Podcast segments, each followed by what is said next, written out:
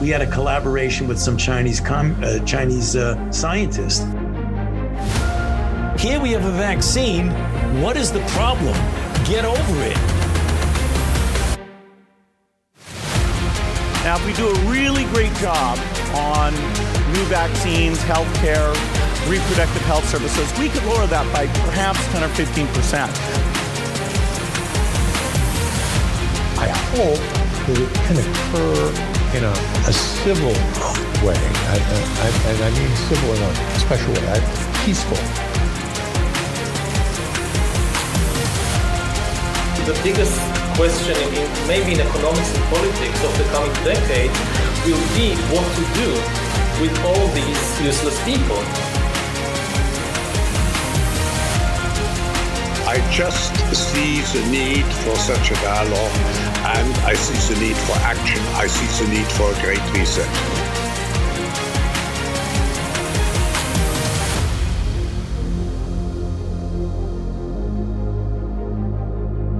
We are three years, one month, and 13 days into 14 days to flatten the curve. Thank you for joining us today. I'm Johnny Anderson alongside Bruce Adams and from cuttingthroughthematrix.com, Melissa. Melissa, we'll start with you. How are you today? I'm well, thank you. Thanks for having me back. It is our pleasure. If the podcast is going to be anything like the prep session, I'm really looking forward to it. That was a that was fantastic. Bruce, how are you today? Healthy and alive. That's good. Let's hope you stay that way. Where to begin? Shall we start with the? Oh, of course, I get an ad on that. Why? Why is it when you open a web page, all of the videos and the ads start playing automatically? I've tried and tried and tried to stop that, and it just doesn't work. Uh, I'm sure you've heard of Tucker Carlson being fired. That seems to be the buzz and the rant and the rave of everybody today, especially. Yeah. What do we think? Uh, it was a long time coming. Do we think it was justified? Not justified? I mean, the network's lost a billion in the last 12 hours. So, do we think it was done on purpose? Did Murdoch give him the boot because he was talking too much? I mean, they fired Bongino last week. So, you know, what what do we think? What do you think? Do, do you think the network's going to die? Oh, not unless they want to die. Well, if if that's, I, I mean, if they're like I, we were discussing that uh, Lachlan Murdoch had told his father, "Oh, you've got to sell Fox now." I mean, if this was something that was in their pipeline, it was planned that way. I don't think it, this is taking anyone by surprise. And I think that this lawsuit and the outcome was also known probably weeks and weeks, if not months in advance of the actual outcome. I agree with you. Tucker's been doing a lot of, uh, and believe me, I'm not a mainstream media watcher. Uh, I have not been for many, many years. But uh, unfortunately, due to what we do around here, we have to uh, we have to watch it. But uh, I have I've not watched it. But Tucker did some pretty decent stuff, and recently he's been doing some things like uh, kicking a hole in the uh, the whole January 6th narrative. As a matter of fact, he got that uh, that that Buffalo man, the Q Shaman, got him out of jail because he showed the the footage, and Chuck Schumer called him uh, an extremist, inciting violence. Well, because he was showing some footage that contradicts all of your talking points. I mean, I don't see how that's an extremist causing violence, but hey, who am I? And then, Bruce, you said he did a piece last week on uh, something to do with vaccines. Uh, I wasn't saying that. I think Melissa was saying that. Oh, uh, was he, Emily, uh, I, I, I think what he he did a bit of a rant. He did a rant on the nineteenth, which uh, I didn't see, but I heard that the rant was saying that mainstream media is absolutely. He said, um, well, actually, I had pulled it up earlier when we were talking. He used his platform to rail against quote corrupt end quote news outlets, with Fox News included, who were reluctant to rail against their advertisers in the pharmaceutical industry. Um, Robert F. Kennedy got behind the Jr. Robert F. Kennedy Jr. got behind the rant and said Carlson's breathtakingly courageous April 19 monologue broke TV's two biggest rules. Tucker told the truth about how greedy pharma advertisers controlled TV news content, and he lambasted obsequious newscasters for promoting jabs they knew to be lethal and worthless.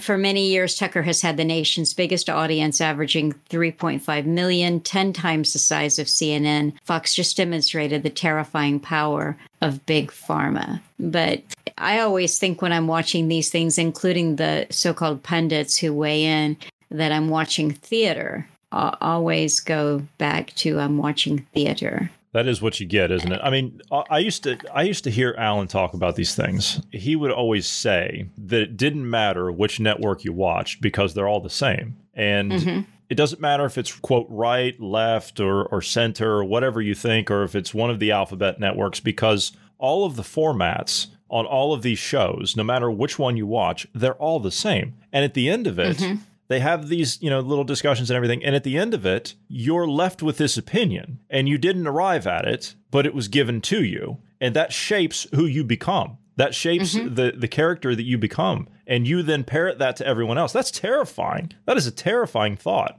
It is a terrifying thought. And it's why i'm always you know just get above it and take a look and see who these people are. Someone had just um, sent me a, a, little message that they had heard that Tucker had admitted um, just before he left, there was a speech that he had admitted that he had applied to work uh, for the CIA before he applied at Fox.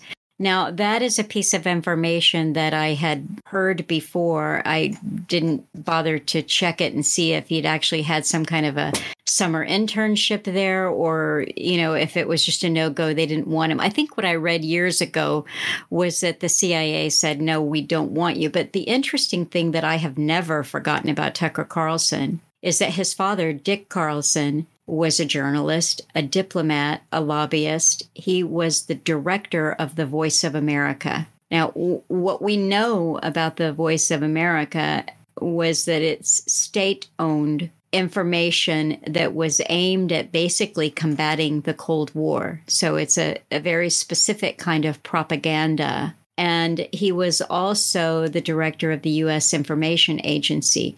Now, it has been mm, years since I read Frances Saunders Stonor's book on the cultural Cold War. I might be able to pull that up really quickly, but she takes declassified documents and shows how the CIA was involved for many, many years in starting front businesses, in using um, journalist assets. And all of this was to combat communism by a very specific spin of showing the relative freedoms that Americans had when you compared it to uh, the rights that people living under the Soviet regime had. But anyway, I don't want to get off track there. Tucker comes. No, from... please. I was I was getting quite uh, quite mesmerized with that. We can, that we can talk about it later. That's fine. I, am curious about yeah. the book, though. To be honest with you. Well, I'm going to look it up really quickly here and see if I can give you the exact title of that. It's uh, Stonor Saunders. Okay, she is a British journalist and historian. And where is the book? CIA and the Cultural Cold War. This was a 1999 book. It discusses the mid 20th century Central Intelligence Agency efforts to infiltrate and co opt artistic movements using funds that were mostly channeled through the Congress for Cultural Freedom. Now, the, the book is fascinating. And when you dig, do a little bit of research into the Congress for Cultural Freedom, that's fascinating too because it is employing um, symphony conductors and ballerinas and fine artists and so forth. All of I these wonder, were used as assets for the CIA. I wonder, does this include? And I, am just, I'm just asking, does this include the National Endowment for the Arts? I'm assuming. I'm just assuming. Well, they were in, they were mentioned in the book, and I'm not so sure. I can't tell you now if the entire the like the inception of the National Endowment of the Arts was for this purpose or if it just used key players in there. But it goes on to say that the, the Ford Foundation was behind it. These efforts were to combat the political influence of the Soviet Union and expand American political influence. Um, but what you see is a kind of propaganda aimed at both at American people that our system is so much better, but it was aimed specifically at anybody who might be swallowing the Kool Aid of communism.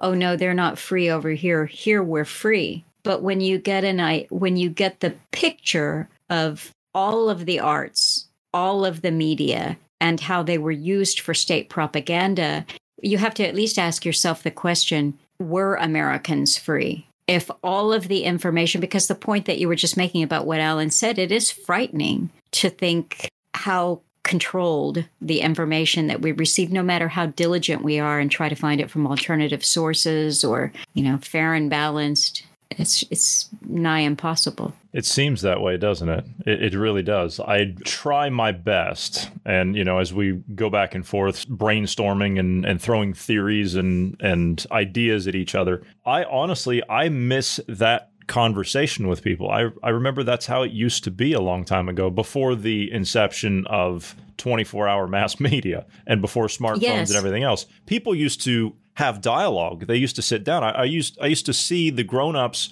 when I was a kid sitting around in, you know, a living room or or a table or something, and they would be having dialogue with each other about things. You don't see that anymore. Everybody's just they're either agreeing on everything or they don't agree on everything and they're ready to kill each other. And mm-hmm. it's it's it's it's terrible. It's, it's terrible to see that. And I I don't I don't like that. You know how hard it is to have a conversation with somebody? I mean, I can't tell you the last time I, I think it's been probably two to three months since I've had an actual conversation with somebody, uh, apart from all of you, of course, but I mean mm-hmm. an actual conversation in person with another person. It's been a very long time and it's very difficult because when you sit down and you start talking about real things, real issues, people just don't want to hear it. And it's not, I heard this today. Uh, let me get your thought on this. It's not that the people that are watching the mainstream media, it's not that they're how was it put? Because it was it was really well put. It's not that they're a victim; they're just living their life. Mm-hmm.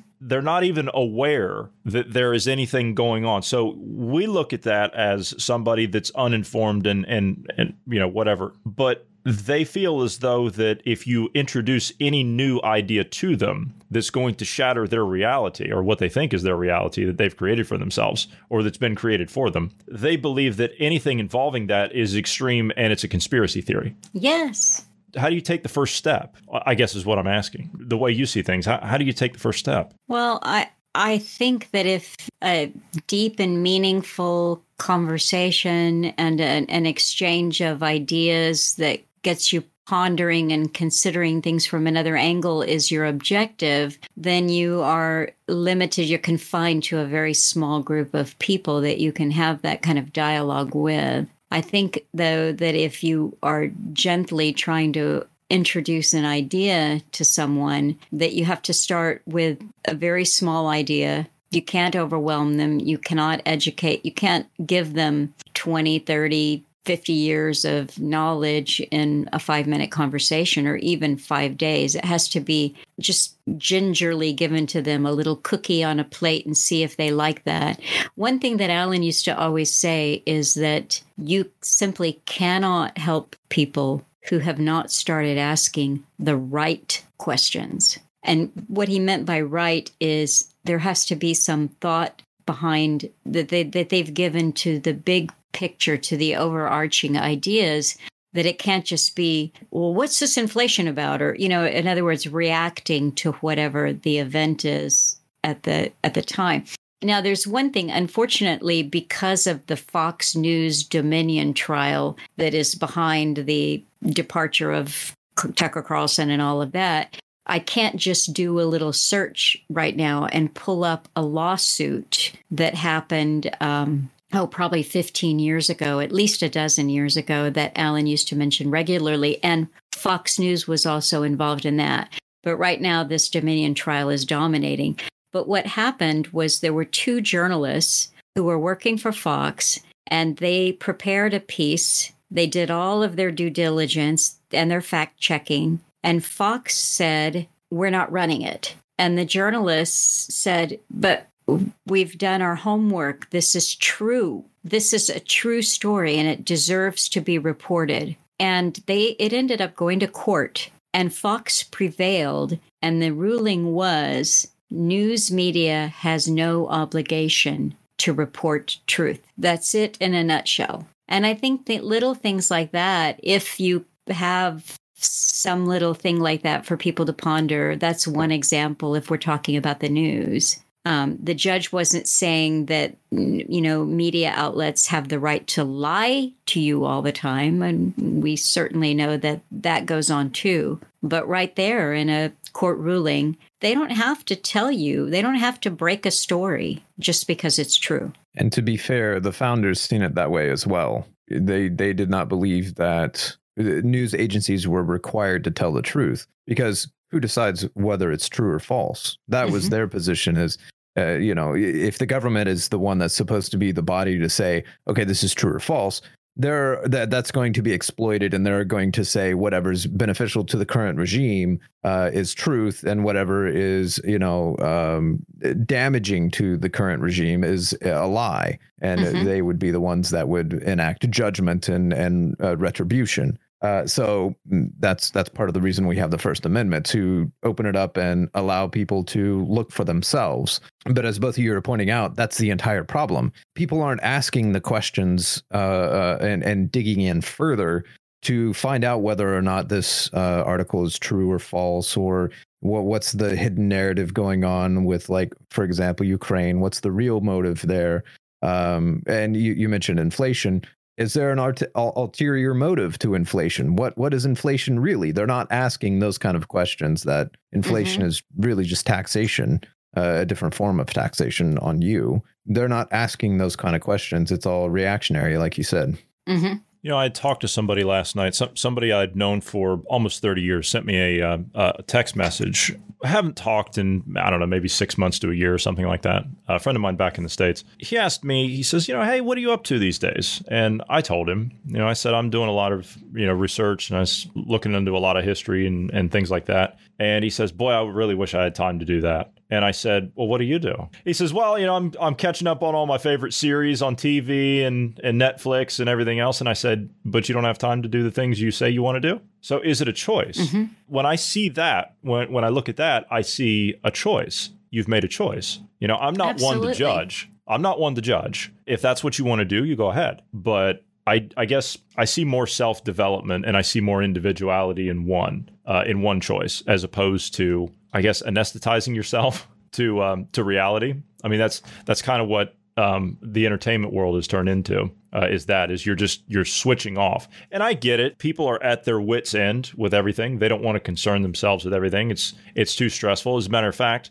I played the clip again, referencing Alan, where he said that psychological studies they show that if you're hit with three or four crises at the same time, you shut down. You you just mm-hmm. shut down. There's no way possible that you will want to fight back at that point on anything. You won't want to look into anything. You won't want to uh, mm-hmm. to become informed on something because that will further your depression. You know, it, it'll make it worse because you'll be confronted with the reality of the situation. So it's easier to just turn off and not pay attention to it. It is, and I think I mean part of it too. We've had such tremendous psychological warfare done on us over generations that um, we you know trust the expert. Someone else is there to solve this problem. And that's what scientific socialism is all about. Experts are going to tell us what to do. And just um, the idea that little old me might actually have some ability to affect an outcome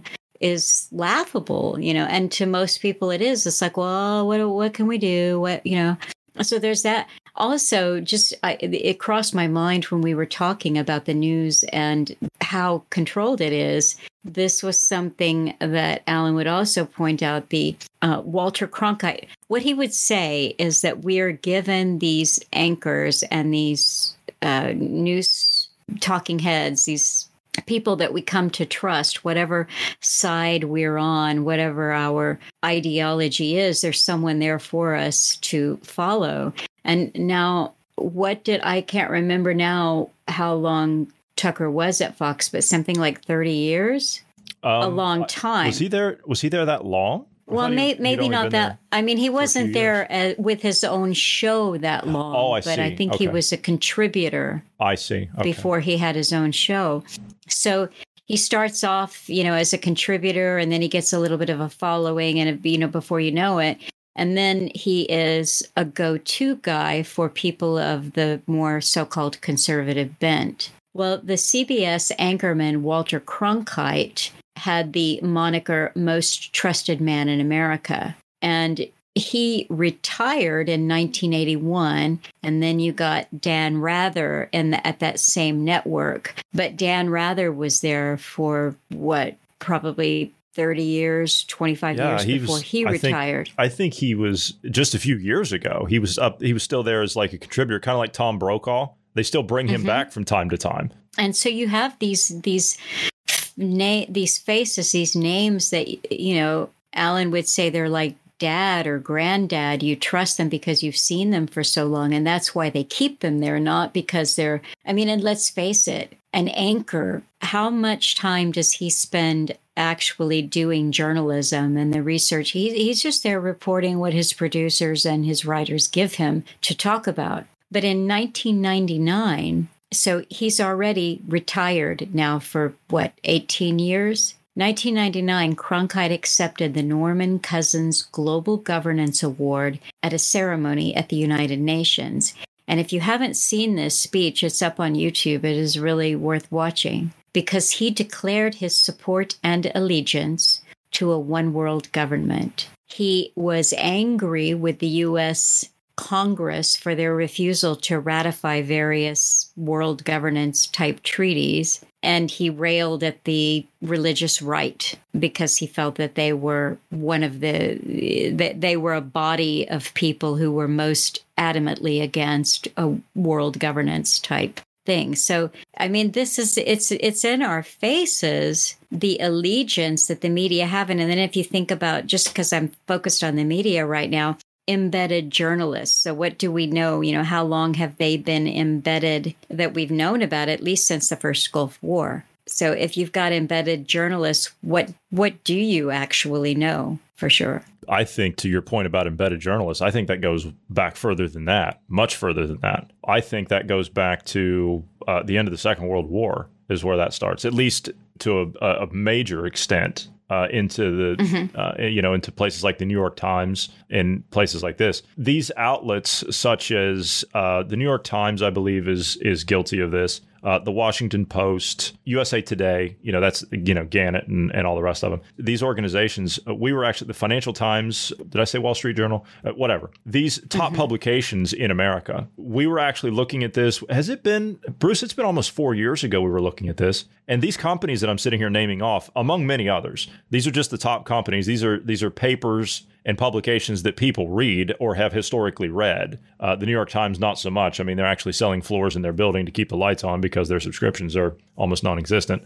But these organizations they are mostly owned by ad revenue from places like the Chinese Communist Party. They take out ads, major ads, and they keep these these institutions and these publications afloat. And so mm-hmm. if you've got companies and, and people with that type of an ideology that are your biggest investors, what kind of a talking point do you think your American readers are going to get? That's right. Yeah. It, even goes down to the visuals, like the the toppling of the statue, if you recall that um, in Iraq uh, the the staged quality of that, or even that famous photograph of raising the flag on Iwo Jima. Uh, you know, they they capture the the mountaintop, they put up a small flag, but then they wanted to have that iconic photograph. The the photographer and the news crew got in there with a giant flag and then reenacted raising the flag. So there's just so much of reality that's staged that's crafted to give an impact. That's just how they like it because they have to convince us at the end of the day. You talked about Kennedy, uh, Tucker interviewing uh, Bobby Kennedy. What, what do you? What's your thoughts on Robert F. Kennedy Jr. Uh, running for for president? I mean, I I was um, at least from what I know of the man, I was a I was a, a fan. It was before my time, but um, I was a fan of some of the domestic policies, not so much the international ones, but the domestic policies that Kennedy was was on track for. And I I firmly believe that um, I, am not going to get into like the whole conspiracy theory thing here, you know, the Kennedy assassination, but I firmly believe that it was a planned assassination on him. And I believe it was the same thing with his brother, Robert F. Kennedy's father. Uh, now, here's a guy who is seems to be at least and, and I believe that the you know they're gonna they're painting him as some type of a moderate from the Democrat side and they're they're gonna take away a lot of the votes uh, and they're going to bring some people back in that have left because of this monstrosity that this current administration is. But what what do you think about him running? I I mean I think that the guy has to be at least somewhat of awake if if he's cognizant of the fact that people you know I, I, like I said I'm not going to get into any um, you know conspiracy theories here, but people that uh, want a certain agenda that don't get their way that uh, his father and his uncle had a mission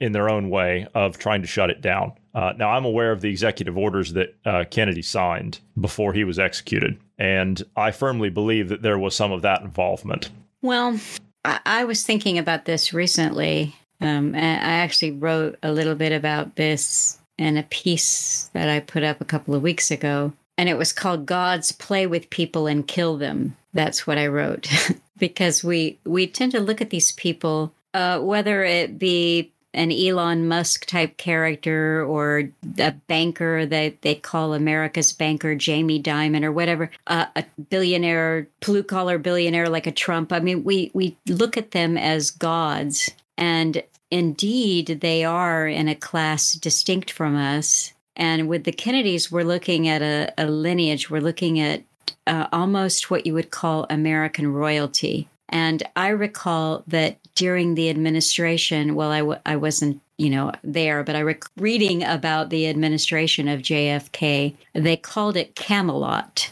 uh, from King Arthur legend, um, a utopic place, an ideal place that never existed, that never will. But that's what they called the so-called reign of JFK and, and Jackie Kennedy. It was it was Camelot. It was utopia. So I don't know. I mean, we hear after the fact that yes, he did these executive orders. Yes, he was going after the CIA. Yeah, he um, he wanted to put the CIA out of business. But isn't it kind of funny that during his administration, more military advisors were sent into South Vietnam and at that time, what the operation in Vietnam that you're looking at is really well, it was an intelligence run, more or less intelligence slash Pentagon run operation. I don't know. I, I am I cynical? I might be. Same thing with RFK and his so-called attack on the mafia. You know, when he was doing this, he was very cavalier about illegal wiretapping. And that was, as I said in the piece that I wrote, a slippery slope. So if you put your your little mission, your vendetta against the mafia, and that has more weight than the right of Americans to privacy, then what what are your principles really? The one little thing that I found out about RFK Jr. that really struck me Uh, having to do with almost nothing except the godlike stature of these people is that since his boyhood, he's been a, a keeper of birds of prey. He trains hawks. And that's the sport of nobility. So, from the message that it gives me about who he thinks he is, it's just something to put, you know, over there on, you know, list A. Who is he? The other thing that I find interesting about him is that he spent 30 years as a, an attorney for the, um, what's it called? National Resources Defense Council. And this, their whole mission was to, you know, safeguard the earth, protect the earth, fight against climate change, clean energy, the health of our food, our oceans, the water.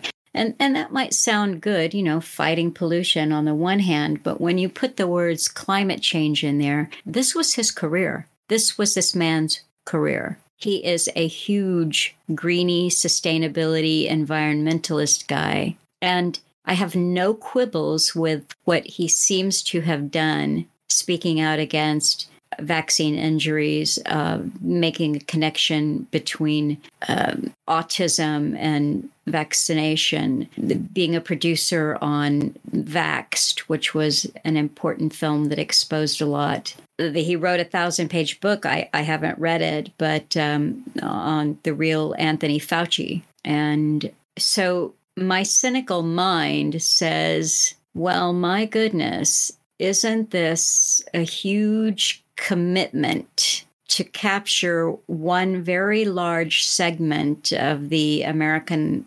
electorate and it's right and make time. them think the right on time and you know my cynical mind says well yeah tucker carlson spent an awful lot of time promoting just the kinds of things talking to rfk jr and all of the people who we're now going to see circling around and promoting him and having big, huge dinners to raise money for this campaign, they're right in there to show us that this man's got our back. And he was has been lambasted by most Democrats because there seems to have been a line of demarcation between, you know, the the mask was the sign of compliance for a lot on the left, and not wearing a mask was a sign of defiance for a lot of people on the right. And he has really raised the ire of people who, you know, want to call him a quack and but and then he's come out and said yes he he thinks that the idea that JFK was assassinated by a lone gunman is ridiculous and what happened to his father. So what I'm saying is that he is playing to an audience of the so called conspiracy theorists, but in actual fact, the so called conspiracy theorists are, especially around the assassination of his uncle, are over, well over 50% of the American populace. So this is uh, a cynical mind says this is very calculated. And Hollywood greenies and all of the Washington deep state greenies, they're going to forgive this man for his anti vax posture because he's got sustainable credibility. He's got 30 years of fighting to protect the environment and fighting against climate change. So I actually didn't know that about him. I, I didn't know the uh, the the foundation that you're talking about, uh, the whole climate change thing. Now I know that he's talked about the environment. That's part of his campaign platform, but I didn't know to what extent. I haven't heard him say the words climate change yet, or maybe I've just missed it. He but, will. Oh, I'm sure. I'm sure that he will. Yes, if he's running on the Democrat ticket, I'm sure that he will because he can't otherwise. Yeah. Um, yeah. And I, I think that will be uh, to your point there about all of the Hollywood greenies and everything else. Yeah, they will jump onto that. I believe that they will. Mm-hmm. And I, like I said, I believe that this is uh, also another pitch from the Democrats, or even even a way for them to ticket him up with somebody else, you know, just to get a few policies through. Uh, or if he can carry the green agenda, and then they'll they'll push the uh, the vaccine stuff off to the side. But if they'll ticket him up with somebody else, that's somewhat of a moderate that they can bring in that they can recover some of their lost voter base from. Mm-hmm. And I, I mean, I've I've made my position clear to your audience that I, you know, I don't vote. I don't advocate voting. I, I, I'm apolitical. It's a a con. It's a game. I, it's the Punch and Judy show to keep us occupied. Um, you know, someone's going to, uh, you know, this next administration, they'll come in, they'll drain the, they'll swamp, they'll clean it up. But it is still interesting, nonetheless, to see how it's played because, like I say, I don't follow it very closely, but his throwing himself in the ring can do several things. It can bring a lot of the conservative body, it can split the vote in the conservative camp because the conservatives are going to say, well, I forgive him his climate change position because he has been firmly on my side throughout this whole COVID operation. So, you know, there's a, there's a lot of ways in which, but further, he's that that name Kennedy still has a lot of cachet. It's, you know, it's as close to American nobility, a, a, line that goes all the way back to the late 50s as as we've had. Yeah. And I, I firmly believe that that's when it changed, to be fair. I mean, that's just my opinion. I, I believe that the assassination of his uncle, I believe that's when it changed. That's when America, that that's when we changed course. Do you, do you, remember the the advert that I played of John F. Kennedy and his great national effort that never went through? Yes, yes, yeah. We were actually going to be set on a track to be able to continue and ensure our family values and our family structure. And that never happened. Instead, he was assassinated and we ended up with a great society under LBJ. And the family unit got destroyed. That's when it started. Now I'm not saying that it that it doesn't go back further than that, but I'm saying that's when it went kinetic. That's when the actual mm-hmm. destruction of the family started. So, I mean, you can go back and you can argue, you know, the the uh, the women's emancipation movement with the Rockefeller Foundation. I'm not disputing that, um, mm-hmm. but this is when it actually got traction and that's when the rubber started to meet the road in my opinion. I i think that's possible. I always look at uh, a cause that is higher than politics and administrations but i think that politics and administrations is very important in the way the long-term agenda is presented to the public. And so you do see incredible evidence of what is going on right there when you look at it you know administration to administration what are they promoting? Your it may not be coming from the po- politicians but higher than them. But what you are seeing is ah that's where we are right now. This is what we're supposed to either be for or against. This is this is how far we've degraded as a as a nation, as a as a people. Or one thing that's interesting, you you talk about the Kennedy and his promotion of family values. Isn't it ironic? Don't you think his connection to Marilyn Monroe? There is that. Yes, he was a he was a little bit of a married playboy promoting family values, but again, at the very least, the idea of Camelot and physically fit young people and intact families um, was given a voice during his time. Bruce, you want to weigh in on Kennedy there? Uh, well, uh, the I, I, just think about the program that he was um, promoting uh, when it came to physical fitness. I, have kind of been a, a proponent of uh, the phrase that a healthy mind begins with a healthy body. I kind of, you know, I believe that basic principle and looking at the statistics of today and saying 77% of our population between the ages of 17 and 24 are incapable of joining the military, which means they're not physically fit um, or they have some kind of mental ha- handicap, be it, you know, uh, depression they have to take meds for or, you know, something like that. And I'm not saying that we needed that program to have more people in our military. I'm not saying that at all. I'm just saying that um, this would have been beneficial to us. Uh, no, whatever whatever their goals were, I, I, don't know what the government's goals were in in the sense of uh, that program or what the Kennedy's goals were for that program. Um, uh, whether or not they were intending to have a, a, functioning military for you know uh, some kind of other nefarious plot, or if it was genuine, you know, keeping together the family structure. Whatever the case, it still would have been beneficial to us in the long run. But absolutely to to the the whole Kennedy thing,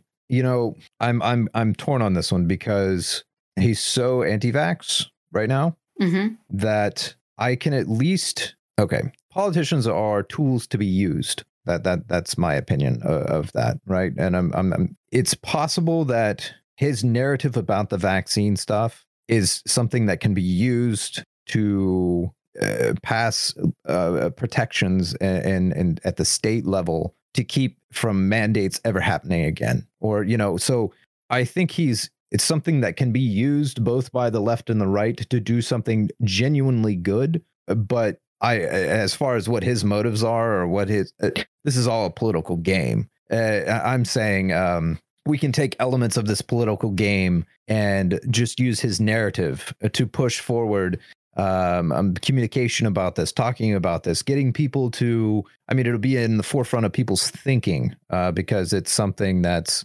actively being pushed by media or you know they're they're going to be mocking him for this or whatever and it, it opens a door for you to communicate with people that they might be on board with that idea and then you can present data information and whatnot and change minds of people in your circles potentially. Um, so I, I think this is definitely something that can be used, but I think he's he's another one of the apparatchik. I think he's part of the whole uh, political theater. I like the term you use there, apparatchik. We've been using that term, hoping that people will catch on. That's a uh, that's a communist bureaucrat from the Soviet Union, by the way, if you didn't know. Yeah. No, I I, I hear you, and I I like the uh, the quote that, and you've brought it up before that Alan used to say, if voting made a difference, it would be illegal. So I I mm-hmm. agree, especially after this last time. Honestly, we're sitting here, and and I'm guilty of it myself, saying that hey, you know, they'll probably just take votes away from the middle of the aisle, or you know, rope in some of the conservatives. They have a system in place that they can't lose with already, and nothing has changed in the last two election cycles.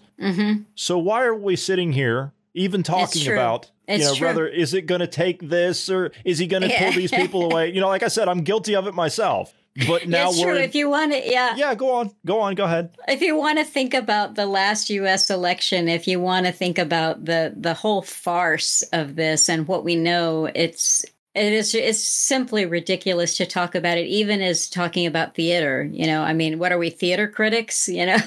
It's i i just the the whole system is broken. Voting won't do anything. I i just learned something. This was ancient news but i only learned it yesterday about you know someone was saying why america would never again have a free and fair election and they were talking about the states that you would have to win as let's just say as a republican. In other words what we're seeing here is i think the message that we are supposed to be absorbing is you don't have free and fair elections. And i heard that um, georgia governor kemp's daughter's boyfriend was killed in a traffic accident back in 2020. But the way that I heard it was that his car exploded. And it not only exploded, but the engine shot out 70 feet from it. Now, there's a lot of coverage that Kemp is saying, oh, all these conspiracy theories have to stop. Um, one of the Department of justice there in in the state who was investigating the accident committed suicide during the investigation of the accident. And this also came became part of an elaborate conspiracy theory. And kemp was saying you know no one is trying to sway my vote. Nobody killed my daughter's boyfriend. This has got to stop. This is hurtful and harmful. But there is no doubt in my mind that in the theater called politics, people are routinely bribed, they are strong armed, they are threatened, and yes, members of their family are harmed if they don't play theater the way theater is designed to be played at any given time and so that's uh, the, these realities little things that you you make of it what you will. Does a traffic accident make an engine fly 70 feet out of a vehicle and explode? I yeah it happens all the time Happens all the time. I mean, that's, okay. that's, a common thing. Happens all the time. I've got some audio around here somewhere. I'm sorry, I was just looking to see if I had it on tap, and I do not. Uh, but we actually covered this under the election of, uh, I believe it was 2020 of that election, uh-huh. or maybe it was. It could have. Yeah, it was. It was the 2020 election. Yeah. See, I, I just missed that. Was, that just went. No, no. This is this wasn't Kemp. This was his Secretary oh. of State uh, Raffensperger ah. in Georgia. And it was recording of him on a conference call thanking the Chinese Communist Party handlers in Mandarin for the use of mail in ballots to help him get reelected. you couldn't make this stuff up. So, yeah, he, he wants all the conspiracy theories to stop. Well, then stop all of the dots being connected, you know, to stop all that. It's like yeah. the um the guy that arranged I don't I don't know if he was a lawyer or not, but he arranged the Epstein visits to the White House under Clinton, like seven of them, and he uh-huh. was found on a ranch tied to a tree with an electrical cord around his neck and a shotgun blast to the chest, and there was no shotgun found and it was ruled a suicide. Yeah. Yeah. So, and they they say, "Well, stop with the conspiracy theories." Okay, well then stop showing us stuff like that. Mm-hmm. Uh, see, I, what I think, uh, my theory, my working theory on all of these kinds of stories. You, you remember Yuri Bezmenov? Yes. And he talked about the stages of, you know, a communist infiltration and demoralization was what the second stage. I um, think demoralization was the first one. Destabilization was, was the second one. Yeah. Destab. Okay, so demoralization I think, around the electoral process, I think is what they have been giving us for about the last 12 years or so that we are supposed to get the message, you know, give up. This is so corrupt. This, you know, this is, you, you can watch the, as we did I remember Alan and I watching in real time the votes flipping. You remember how they did that? Yes. Yes. on the screen. They yep. they they flipped. Yep. And you could see it in real time. Yeah. I was can't, watching it. I mean,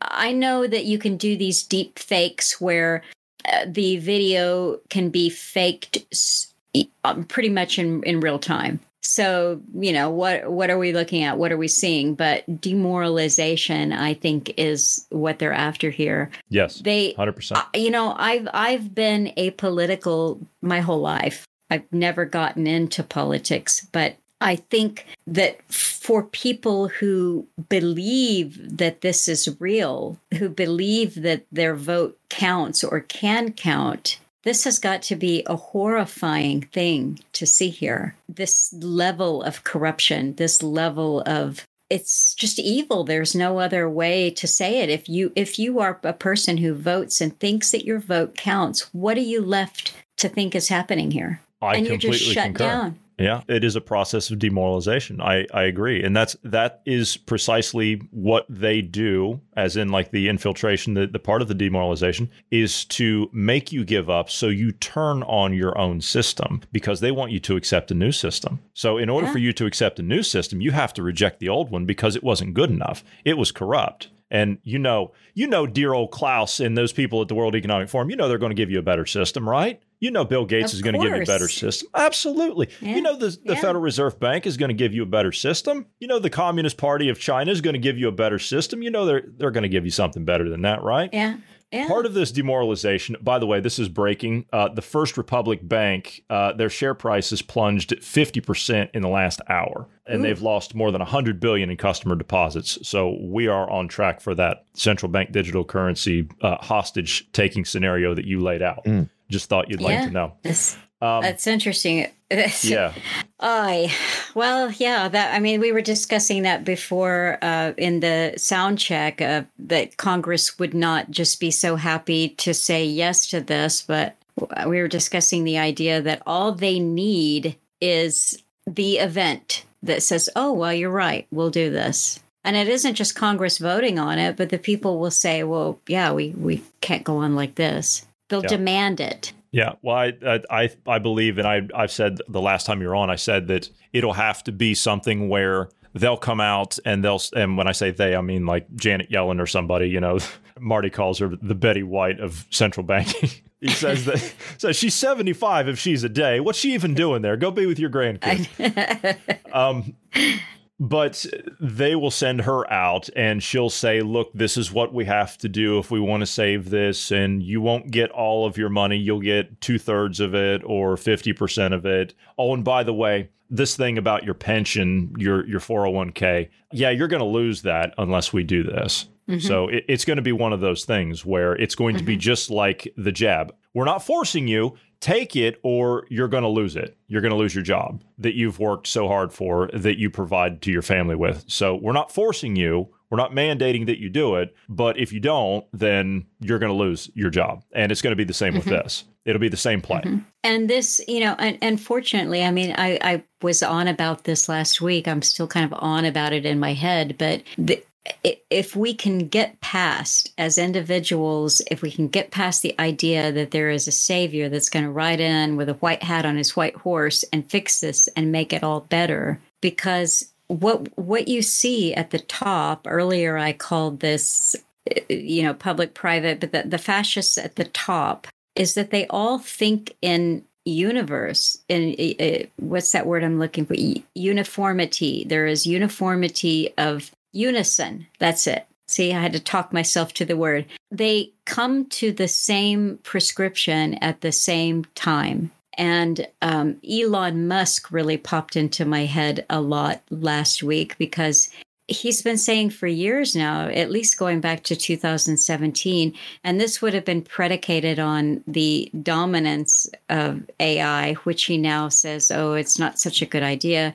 Or maybe it's not such a good idea, or maybe we need to put the brakes on it. But he's been saying for half a dozen years, we will have to have a universal basic income. This is inevitable because jobs will be lost to AI. And I think his particular mm, so-called anti-AI stance right now is because he is positioned in much the same way that they give us anybody else like an RFK Jr. He's being positioned to champion certain things. One of them is free speech on Twitter. One of them is going to be at the right time when when they're ready for it, it will be a universal basic income, and this will happen on the heels of a major financial meltdown inflation that's triple digit.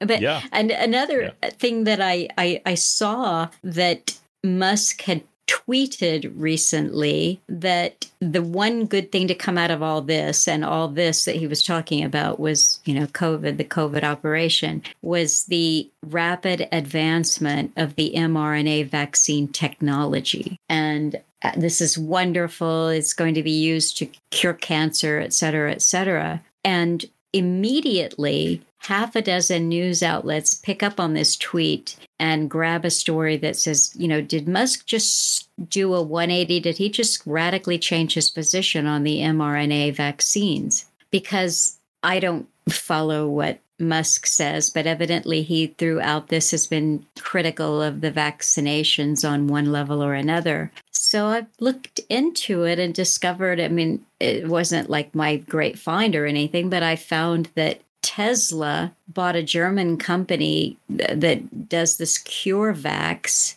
And this was in 2020. Tesla was going to build these little, what they called micro plants for manufacturing mRNA vaccinations. So here's Musk. His company was going to owning a comp. What? His company was going to do this. He his company did it. Oh wow! Tesla bought Tesla bought this German company. Tesla owner co-owning this went to uh, R and D on a vaccination CureVax. You, you can look it up because I'm okay. I'm not sure if yeah. CureVax is the German company or uh-huh. if that was just the I, I, think CureVax is the German company, and then they had an mRNA vaccine that they were rushing to market with. So Tesla owns this in 2020, and then in 2021, share prices tanked because the early trials of the vaccine showed that it didn't have good efficacy. Yeah. But as far as I know, I don't find any trail there that Musk slash Tesla have sold this company. And now he's, you know, doing the floating it out there to say, oh, well, this was a really good thing, mRNA technology. And everybody is pretending like this fact doesn't exist, that Tesla doesn't own this company, that he hasn't been in bed with this technology from the get go and he's just shifting his opinion now because he sees the good of this. What this tells me, because, you know, Musk is just the savior now, you know, everybody wants to know what Musk says and what's Musk going to do and how Musk is going to ensure our free speech. This is a, a relatively small group of multi billionaires at the top and they all think alike. They they all they all think alike and they're all they head us all in the same direction. Bruce you were uh, you were kind of uh, looking on there. Were you aware of the, mm-hmm. that he uh, had acquired that company? Because i had not heard that. So the company's the, the company is curevac. Uh, that's the company's name and they did create a mrna uh, based vaccine uh, that was a covid-19 candidate to the point about Musk, I knew Musk was pro-vaccine, but he, he's been against the mandate. That that's the the it's just it, it's slightly nuanced in that he thought the mRNA tech's good, but he's against forcing people to take it. Mm. Um, and he did supposedly he did he's himself. been jabbed himself. Yeah, I was going to yeah. say he he did himself take it, and I I do recall now that you mentioned it, I do recall he was for it in the beginning, but when they started doing the mandate thing, that's when he kind of yeah said, uh, "Wait a minute, you know, we we shouldn't force that on anybody. You know, we should encourage that people well, take it, but we shouldn't force it." Mm-hmm. So he took it and he didn't have any adverse reactions to saline, huh? I don't think so. No, it's it's very difficult to get a uh, to get a, um, a reaction from saline. But uh, yeah, I, have been kind of on the fence about Musk. I mean, I look, I understand that he wants to do the whole entrepreneurial thing and and be the free market guy and whatever. Okay, I I, I get what he's doing, and I I like the fact that he's doing the whole ventures into space and all that stuff. I mean, that uh, look, the government's not going to do it, so you know, let him do his thing. If he wants to do that, fine. You know, if, if we're going to advance that way, fine. I don't agree with these electric car things that he's doing. Uh, I think that's just a, a, waste. You know, that, that's backwards. That's not a way we need to go. I don't agree with him in, on, on his climate change stuff. I think that's just crackpot nonsense. These are just talking points that have been given to us by people that want us dependent on their systems and not us and not allow us to explore our own energy independence. So I'm not, you know, I'm not somebody that's going to buy into that. I don't like the um, uh, well, it goes it goes to the point. I don't like the uh, the solar panels and you know the wind farms. He, he seems to think that the solar panel stuff is is the the energy of the future, and it's just not. He even said himself on Joe Rogan's podcast that solar panels are literally at their end, as in we can't make them any more efficient than what they already are because we're restricted by the amount of collection we actually get from the sun. So, mm-hmm. barring some type of new discovery in some type of new material, there's no way that those panels will ever advance any further. We will never make them more efficient than what they are now. And as it is, we cannot recycle them. So, therefore, that does more damage to the environment than actually oh, using them. So, and talk about something else that you can't re- recycle is uh, the windmills that they use. No, I mean, no, we throw them all in a, in, a, in a, landfill. It's just terrible. We were actually looking at a study from a university. I can't remember which one it was, but they're actually promoting uh, of a. Um, it was like a. Um, it was a resequencing where they would turn these things into edible products where you could actually eat it. I'm not joking. I, am not joking. That sounds crazy, but they were actually working on something to turn them into like you know snack foods, like gummy bears and uh, and things like that. And it's just like that's just a, mm-hmm. that's awful. That's absolutely yeah. awful. I mean, do you remember when the the the Chinese they discovered that what was it like melamine type product that was in the baby food? The baby formula? No. It, it, was a it was a it was a plastic. This was probably about a decade ago or Uh-huh. But yeah, there was the the China let me just see if you type in Chinese baby food. I don't think I would be buying any food products out of China if I could avoid well, it. I mean, I I certainly wouldn't. I mean, it's just no, it's, you know. But I can tell you something: if you have the luxury not to, that is really wonderful. Um, I've never seen a food product but, from China apart from. Oh the, my goodness! Well, go live in Canada for a while. Is it that? The shelves that are, way up there? You're kidding oh, me. the shelves are full of food from China, including. Wow. And here's the thing: here's what they did in in Canada. They just decimated the fisheries business. The local pe- people who were in Nova Scotia who had made their livelihood on fishing for generations. Uh uh-uh, uh no. But the Chinese fish those waters. Of course they do. And you if you go into a grocery store in Canada and you look at the um, the fish that's frozen there, uh, if it's pa- in a package that says where it's from, you will be looking at fish from China. Wow. There will be no other source for fish. None. Wow, that's yeah. that's unbelievable. I I have yeah. not seen a food product from China other than uh, obviously I haven't been to Canada. It's not since any of this has you know gone on this COVID stuff. I mean, I've been there many times before, but mm-hmm. um, I've not seen a food product from China outside of you know like the specialty Asian stores that you go to where they actually bring the products in. No, uh, I mean. I saw it more and more during the years that I was there, but uh, astonishing the types of food, but you know, in particular, frozen fish was all from China. It was called the 2008 Chinese milk scandal, and it involved. they don't get their milk. They don't get their milk from China, do they? And it was milk, but it was infant formula. Yeah, the infant formula oh, went that. all over the world. Did you know and that it Bill contained Gates... m- melamine? Wow. Huh? Did you know that, that Bill Gates and uh, I believe what's the guy's name? Bezos, Jeff Bezos uh, from Amazon. I believe those two, but especially Bill Gates. Did you know that they're uh, they're working on a product called Milk M I L Q Milk? and it's a plant based. I'm not making this up. It's a plant based lab grown milk that is supposed to replace infant formula. Well, they're they're going to need it because you know here in here in Texas, uh, a week before last, there was a dairy farm that um, what you'd call a mid-size, not a large agribusiness farm and there was an explosion. 18,000 cows exploded. And what they told us it was it was methane gas explosion. There uh-huh. were just uh-huh. too many ca- uh-huh. Uh-huh. Yeah. Cuz that happens all so the time. it's they're they're bad. Yeah, exactly. You get wherever two or more cows are gathered you're in in danger of a giant explosion. how stupid do they think we are? Pretty stupid. Pretty stupid i i guess yeah yeah. Yeah, we used to have cattle. That was never a risk. Never um, seen dairy farmer down the road. Never seen that happen. He never had that problem. Yeah. No, never.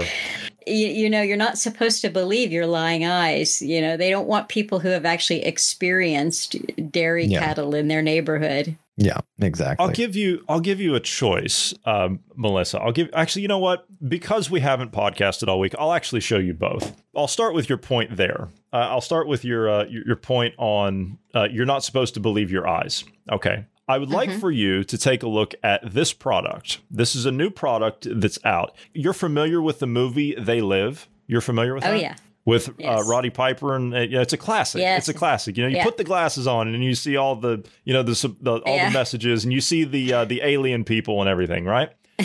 well, think about that in reverse. Okay, this is a new product that is out. Uh, you don't need to worry about any any sound or anything. You just be you just have to see it here. But this is a product. These are glasses you put on, and it blacks out all the screens so your phone screen, TV screens, any kind of screen that has a um, a frequency that's output on it, a video output on it, uh, just the way that it al- the you know you can see the way that uh, it aligns, uh-huh. it blacks out all of the screens. What do you think of that? Oh wow, uh, that's amazing. That is really amazing. I mean, obviously, yeah. there's a clip from the you know the actual movie, uh-huh.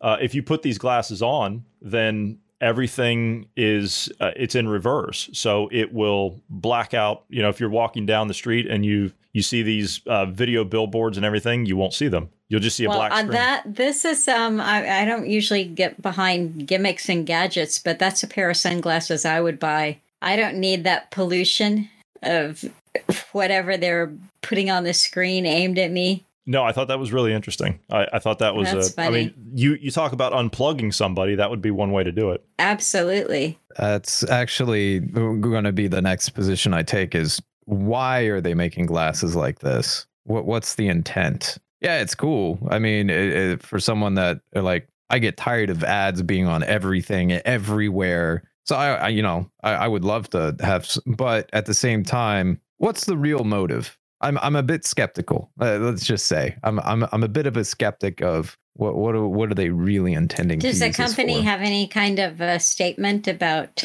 Um, not that I know of. This is. Uh, let me see if I can actually get the uh, the the glasses. The name of the glasses themselves. Uh, these are IR IRL glasses in real life glass. Uh, GI gadgets is the the thing. I don't know if that's the publication that's doing the report or if that is the company that's making them. Huh.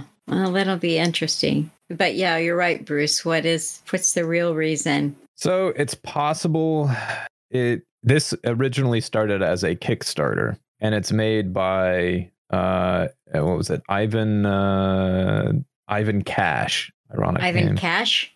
yeah. Ironic name. Ivan Cash. How about I need some cash? Yeah. Yeah. yeah. I need a cash. Yeah. Last thing to go with the theme of demoralization that you were talking about earlier. Uh-huh. It is clear what we need to do in order to close this gap, right? This I've, again, this is a little, this is a funny part, right? So I mean, we have to have a little bit of humor during all this, don't we? The person that's in the foxhole that doesn't have a sense of humor is the first one's going to get killed, right? So we've got to have a sense of humor. Absolutely. This is a sitting member of Congress talking to our transportation head, you know, what's his name, Mayor Pete, Pothole Pete, saying that it is historic what they're about to embark on to help curb the inequity in auto accidents. You were talking about an auto accident earlier. maybe maybe this will help. to make important investments to uh, address the roadway safety crisis, including the critical funding that would accelerate the development. And this is an area I've, I've written to you about of the use of female uh, dummies in crash testing.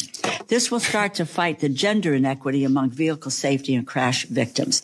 So you see, in order to close that gap of gender inequity in auto accidents, we need female crash test dummies when we develop these tests. Well, what what the listeners aren't going to know is that the woman who's promoting this in Congress here, it, she's got purple hair. and she looks like she's been up there for a minute. yeah.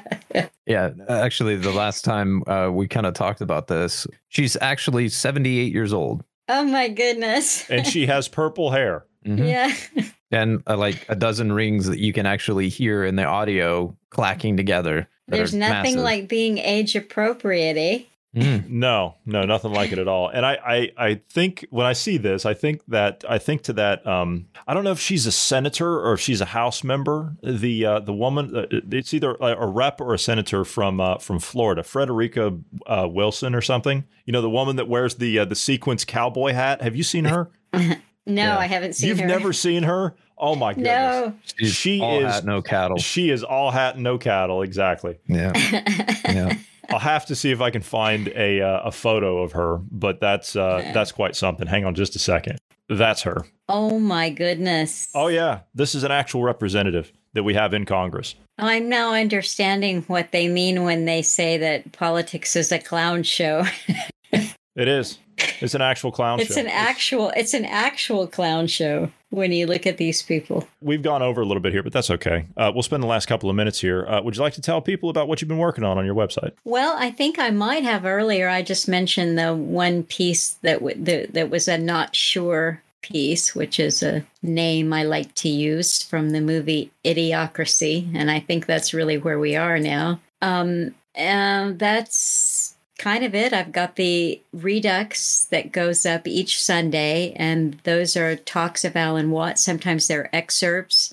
Um, sometimes it's just Alan. Sometimes it'll be a piece of an interview that he did with someone else, or I may have a comment if there's a I feel a need to say something around it. And then on Wednesday we have got the third installment of a new excerpt series, which is Programmed People and that goes up each Wednesday. I try to get it up in the morning, but sometimes it hits the afternoon.